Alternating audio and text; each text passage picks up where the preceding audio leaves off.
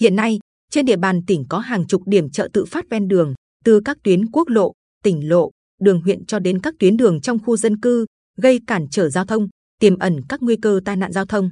Bà Nguyễn Thị Liên ở gần chợ quán mối thôn Đại Tín, xã Phước Lộc, huyện Tuy Phước, phản ánh cứ vào buổi sáng hàng ngày, tiểu thương chợ quán mối lại lấn chiếm lòng lề đường để buôn bán. Những rổ, thúng chứa đầy thực phẩm, hàng chục chiếc xe gắn máy dựng tràn ra đường khiến lòng đường quốc lộ một bị thu hẹp, trong khi lưu lượng phương tiện qua lại rất đông. Người điều khiển phương tiện giao thông qua đây càng thêm lo sợ vì tai nạn giao thông có thể xảy ra bất cứ lúc nào. Tương tự, tại chợ góc xã Phước Lộc, chợ cây xanh thôn Cảnh An 2, xã Phước Thành và chợ Văn Quang xã Phước Quang, huyện Tuy Phước luôn diễn ra cảnh buôn bán dưới lòng lề đường. Đường qua các chợ này rất hẹp, góc cua gấp, lượng xe tải chở răm, gỗ nguyên liệu, đất cát có trọng tải lớn lưu thông rất nhiều nên việc người dân lấn đường mua bán dẫn đến nguy cơ xảy ra tai nạn giao thông. Tại chợ thôn 9 xã Mỹ Thắng, huyện Phú Mỹ, nạn lấn tỉnh lộ 639 để họp chợ cũng thường xuyên diễn ra, kẻ bán, người mua nhốn nháo, xe cộ di chuyển qua lại rất khó khăn, khiến giao thông lộn xộn. Chưa kể, việc họp chợ tự phát bên đường dẫn đến xả thải nước và rác, gây ô nhiễm môi trường. Tương tự, tại chợ Cát Tiến xã Cát Tiến, huyện Phú Cát, vào buổi sáng hàng ngày, khu vực trước cổng chợ, tiểu thương ngang nhiên bày hàng hóa dưới lòng đường bán, khiến xe cộ qua đây hết sức khó khăn, nguy hiểm. Anh Trần Công Hậu, lái xe thường xuyên đi trên đoạn đường này, cho biết trên tuyến tỉnh lộ 639 qua khu vực chợ này, xe cộ tấp nập, chỉ một sơ suất của lái xe hay người đi đường thì sự cố giao thông có thể xảy ra.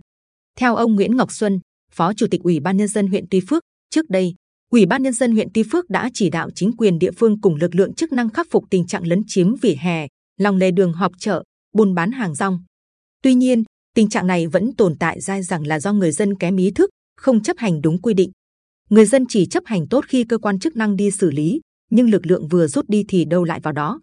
Ông Xuân cho biết, để chấn chỉnh tình trạng trên, sắp đến, huyện yêu cầu các tổ chức, cá nhân dọc các tuyến đường bộ cam kết không lấn chiếm lòng lề đường để họp chợ, tổ chức kiểm tra, xử lý, giải tỏa, di rời, xóa bỏ các chợ tự phát dọc các tuyến đường. Chủ tịch Ủy ban nhân dân các xã, thị trấn phải chịu trách nhiệm trước Chủ tịch Ủy ban nhân dân huyện nếu để người dân lấn chiếm lòng đường, lề đường, vỉa hè, hành lang an toàn đường bộ họp chợ, xảy ra ùn tắc giao thông, gây tai nạn giao thông trên địa bàn quản lý.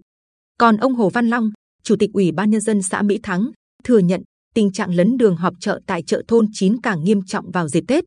Diện tích chợ nhỏ, nhưng nhu cầu mua bán của người dân ngày càng cao, lượng tiểu thương đến buôn bán, kinh doanh rất đông. Ông Long thông tin, tỉnh đã đồng ý về mặt chủ trương, giao cho huyện làm chủ đầu tư xây dựng chợ mới tại khu Triều Cường ở thôn 9. Khi chợ xây xong, chúng tôi sẽ vận động các hộ tiểu thương và kinh doanh tại đây, không còn tình trạng lấn đường họp chợ như hiện nay. Có thể thấy, việc lấn chiếm lòng lề đường để mua bán diễn ra lâu nay đã là bệnh mãn tính, một phần do ý thức chấp hành của người dân còn kém.